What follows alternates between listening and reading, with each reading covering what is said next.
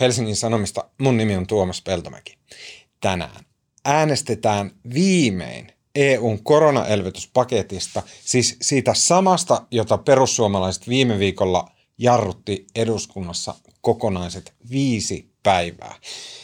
Äänestyspäivä on muutenkin poikkeuksellinen. Nimittäin eduskuntaan tulee harvinaisesti täysi edustus, eli kaikki kansanedustajat saapuu paikalle, kaikki 200, koska perustuslakivaliokunta määräsi, että tämän EUn elvytyspaketin pitää saada taakseen kahden kolmanneksen enemmistö suomalaisten valitsemista kansanedustajista. Tänään on tiistai 18. päivä toukokuuta ja tämä on HS Vision podcast. Teemu Muhonen, äh, sä oot Helsingin Sanomien politiikan ja talouden toimittaja. Äh, nyt meillä on tämmöinen tapahtumaketju, joka sai alkunsa kiinalaiselta kalatorilta vuosi sitten ja päätyi nyt siihen pisteeseen, että Suomi voisi periaatteessa – hyvin, hyvin, hyvin pienellä prosentin, tuhan, miljardin, miljardisosan, tuhannesosan todennäköisyydellä, mutta kuitenkin hyvin pienellä. Suomi voisi syöstä koko maailmantalouden kaaukseen ää, äänestämällä tämän paketin kumoon. Mutta niin ei taida tulla käymään, vai tuleeko? No ei tule käymään. Ensinnäkin ei ehkä ihan koko maailmantalous tässä kaauksen suistuisi, vaikka Suomen eduskunta nyt päättäisikin tämän paketin torjua, mutta kyllähän se olisi ennennäkemätön tilanne tietysti EU-ssa, että käytännössä tämä elpymispaketti järjestely kokonaisuudessaan kaatuisi siihen paikkaan ja sitä jouduttaisiin sen jälkeen alkaa tekemään jotain ehkä uusia järjestelyjä, ihan toista mekanismia, jossa Suomi ei olisi mukana. Ja tämä olisi niin kuin hyvin harvinainen tilanne, mutta tähän nyt ei tulla menemään. Eli kyllä se hyvin todennäköiseltä näyttää, että se kahden kolmasosan enemmistö, määräenemmistö niistä annetuista äänistä tänään eduskunnalta heltiää. Ja sen oikeastaan voi sanoa, että sen sinetöi se, että kokoomus tuossa pari viikkoa sitten pyörsi aiemman päätöksensä äänestää tyhjää ja antoi edustajille vapaat kädet ja nyt odotettavissa on, että kokoomuksesta tulee aika paljon kyllä ääniä sitten hallituksen tueksi ja tätä ehkä vielä vahvisti se, että koska perussuomalaiset järjesti tuossa viime viikolla aikamoisen näytelmän siellä eduskunnassa, niin yhä useammalle kokoomuslaiselle voisi olla ikään kuin vaikeampi tukea sitten perussuomalaisten linjaa ja äänestää ei. Mm. Okei, okay. tämä EUn koronaelvytyspaketti, siitä on puhuttu paljon, mutta kerrotaan nyt sen verran, että se, on, se tarkoittaa siis sitä, että EU-maat maksaa tämmöisen sivurahaston tai niin kuin sivutilille. Ne tekee jossain niin kuin, eh, valtavien tota, kansainvälisten instituutioiden, instituutioiden verkkopankissa ne tekee niin kuin, luo uusi tili, sivutili, koronaelvytysrahat. Jokainen maa maksaa sinne. Suomi kuuluisesti maksaa sen 6 miljardia sinne. Sitten tältä sivutililtä EU-maat sitten ottavat itselleen rahaa niin kuin perusteella, jotka ei suoraan ole korona – vaan se on niin kuin taloustilanne ennen koronaa ja, ja koronan vaikutukset, tämmöinen niin kuin sekaelma. No puoliksi oikein, eli nyt ei synny mitään sivutiliä sinällään, vaan EU ottaa velkaa. Siitä tässä on niin kuin pohjimmiltaan kyse. EU ottaa ison summan, sen 750 miljardin edestä enintään velkaa ja sitten t- tätä rahaa jaetaan nyt alkuvaiheessa jäsenmaille. Suomeen tulee se noin 2,7 miljardia tämänhetkisten arvioiden mukaan lähivuosina.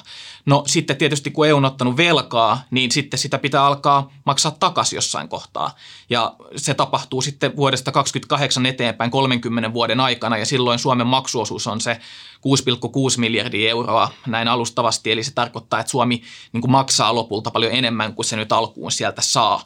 Ja just näin kuin sä sanoit, että se millä perusteella tätä rahaa nyt, velkarahaa aletaan nyt jakaa eri maille, niin se liittyy ei niinkään ehkä koronan aiheuttamiin kuluihin, ja tuhoihin eri maissa, vaan ylipäätään siinä on keskeinen kriteeri, että millaisessa tilanteessa kunkin EU-maan talous on ollut ennen, ennen pandemiaa jo. Eli jos on ollut huono tilanne, niin sitten saa enemmän rahaa. Mm. Okei, okay, ja oliko tämä se syy, miksi äh, perustuslakivaliokunta, Suomessa on tavallaan niin kuin lakien säätämisessä perustuslakivaliokunta on se niin kuin määräävä. Se, se, silloin semmoinen viimekätinen sana, että onko tämä laki mahdollinen. Niin perustuslakivaliokunta edellytti, että tästä pitää äänestää sillä tavalla, että kaksi kolmasosaa kansanedustajista ää, tukee tätä mm, elvytyspakettia. Eli oliko se syy tämä niin kuin se, että et, et jakoperusteissa on tämä tota, taloustilanne ennen koronaa? Itse asiassa ei, vaan, vaan se keskeinen syy oli nimenomaan se, että EU ottaa suuren määrän velkaa. Et näinhän EUssa ei tyypillisesti ole toimittu, että unioni ottaisi velkaa ikään kuin vähän tällaista yhteisvastuullista velkaa.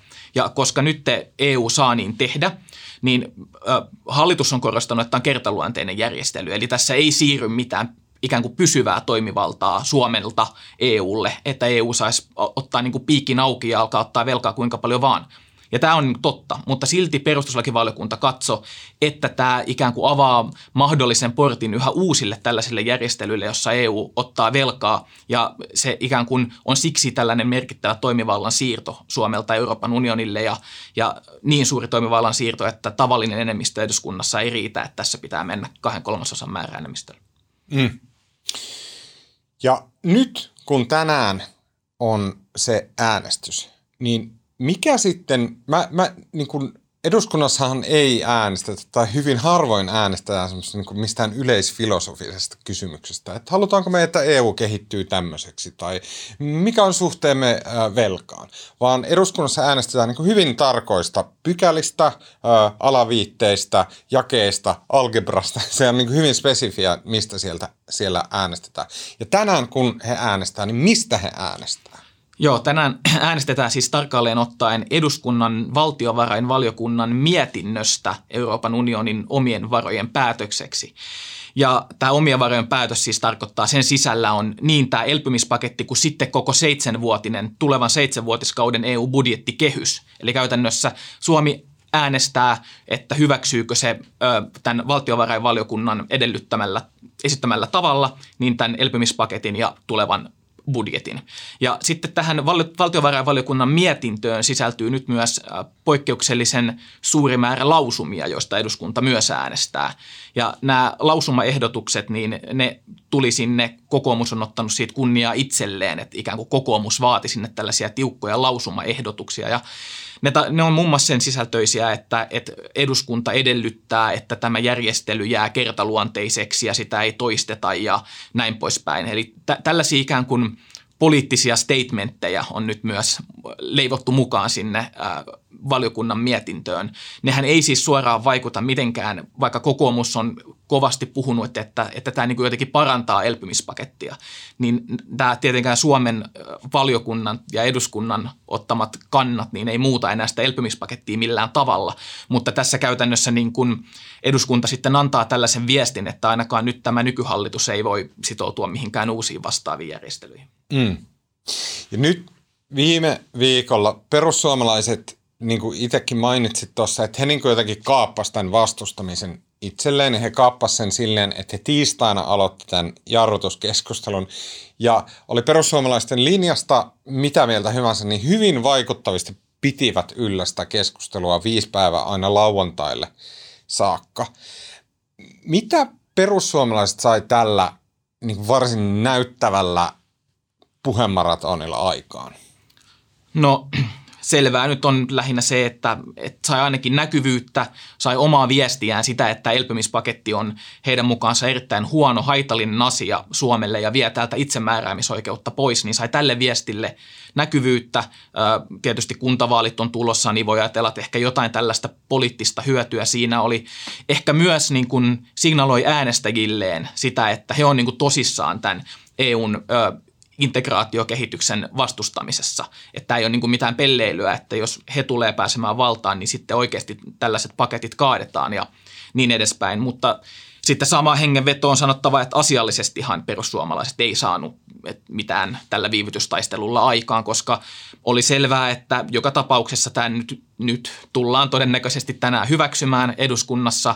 Ja vaikka PS olisi jatkanut tuota viivyttämistä kuukauden tai kaksi, niin tässä ei ollut mitään sellaista niin kuin suurta kiirettä tämän hyväksymiselle, että, että tavallaan siinä ei ollut oikein mitään, mitä saavuttaa näin sisältöpuolella. Mm. Okei, okay. nyt kun tänään eduskunta, niin kuin veikkaukset menee ja niin kuin tavallaan on kaikki syy ajatella, että eduskunta hyväksyy tämän paketin, niin mitä sille tapahtuu sitten sen jälkeen?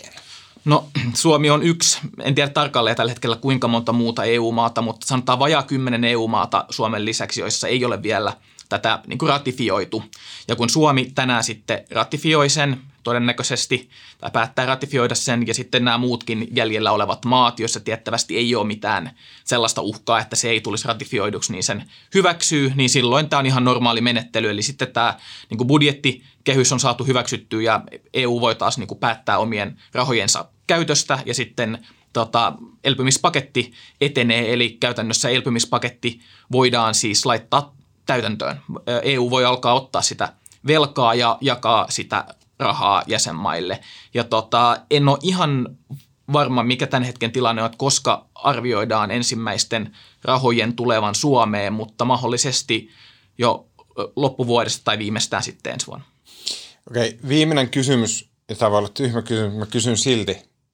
Mä oletan, että nyt kun tämä äänestys käydään, se menee läpi, niin sitten tämä asia rupeaa vähän niin unohtuun uutisista ja ihmisten mielistä ja, ja se häipyy pois. Mikä on semmoinen, missä pitää sitten niin kuin hoksata, missä me seuraavan kerran ehkä törmättäisiin tähän, että, että vaikka että, että tätä yritetäänkin käyttää sitten uudelleen jossain toisessa yhteydessä. Pysty, pystytäänkö me jotenkin arvioimaan, että milloin me ruvetaan taas sitten niin kuin törmäämään tähän elvytyspakettikeskusteluun? No tietysti Suomessa on kuntavaalit edessä, niin mä oon aika varma siitä, että vaikka tämä nyt ei kuntien asioihin ihan kovin läheisesti liity, niin tämä keskustelu tulee sen takia olemaan esimerkiksi perussuomalaisten tahdosta vielä pinnalla seuraavan kuukauden ajan – sitten tietysti alkaa sitä jossain kohtaa niitä hankkeita, mitä Suomi alkaa toteuttaa, niin ne alkaa etenee, eli sitä rahaa alkaa tulla ja aletaan tehdä niitä niin kuin rahojen käyttöpäätöksiä, että mihin täällä sitä rahaa laitetaan, alustavat suunnitelmat on jo tehty, mutta sitten niin kuin yksittäisiä hankkeita ihan konkreettisesti aletaan edistää. Ja sitten yksi tietysti veikkaus on, että, että aika varmaan paljon tullaan seuraamaan sitä, että miten sitä rahaa sitten muissa maissa. Täällähän puhutaan vaikka paljon Italiasta, että Italia saa tästä paketista paljon ja tästä perussuomalaiset on ollut näreissään, niin miten sitten Italia käyttää sitä rahaa, että toteutuuko nämä uhkakuvat, että ne EUn Suomen maksamat julkiset rahat menee sitten mafialle tai johonkin täysin yhdentekevään hankehumppaan vai, vai edistetäänkö tällä oikeasti sitten vihreitä siirtymää, kuten tavoitellaan? Teemu Mohonen, kiitos oikein paljon. Kiitos. Tämän podcastin sponsoroi Helsingin Sanomien tilaajat. Jos sinä et ole vielä tilaaja, niin kannattaa kokeilla ja kokeilla voit menemällä osoitteeseen hs.fi kautta parempaa kuunneltavaa, jossa on tarjolla kahden viikon ilmainen näytetilaus. Okei, kuva- ja äänituotannosta sekä leikkauksesta vastaa tänään Mikko Peura. Mun nimi on Tuomas Peltomäki ja tämä podcast toimitetaan Helsingin Sanomien visiotoimituksessa. Nähdään huomenna.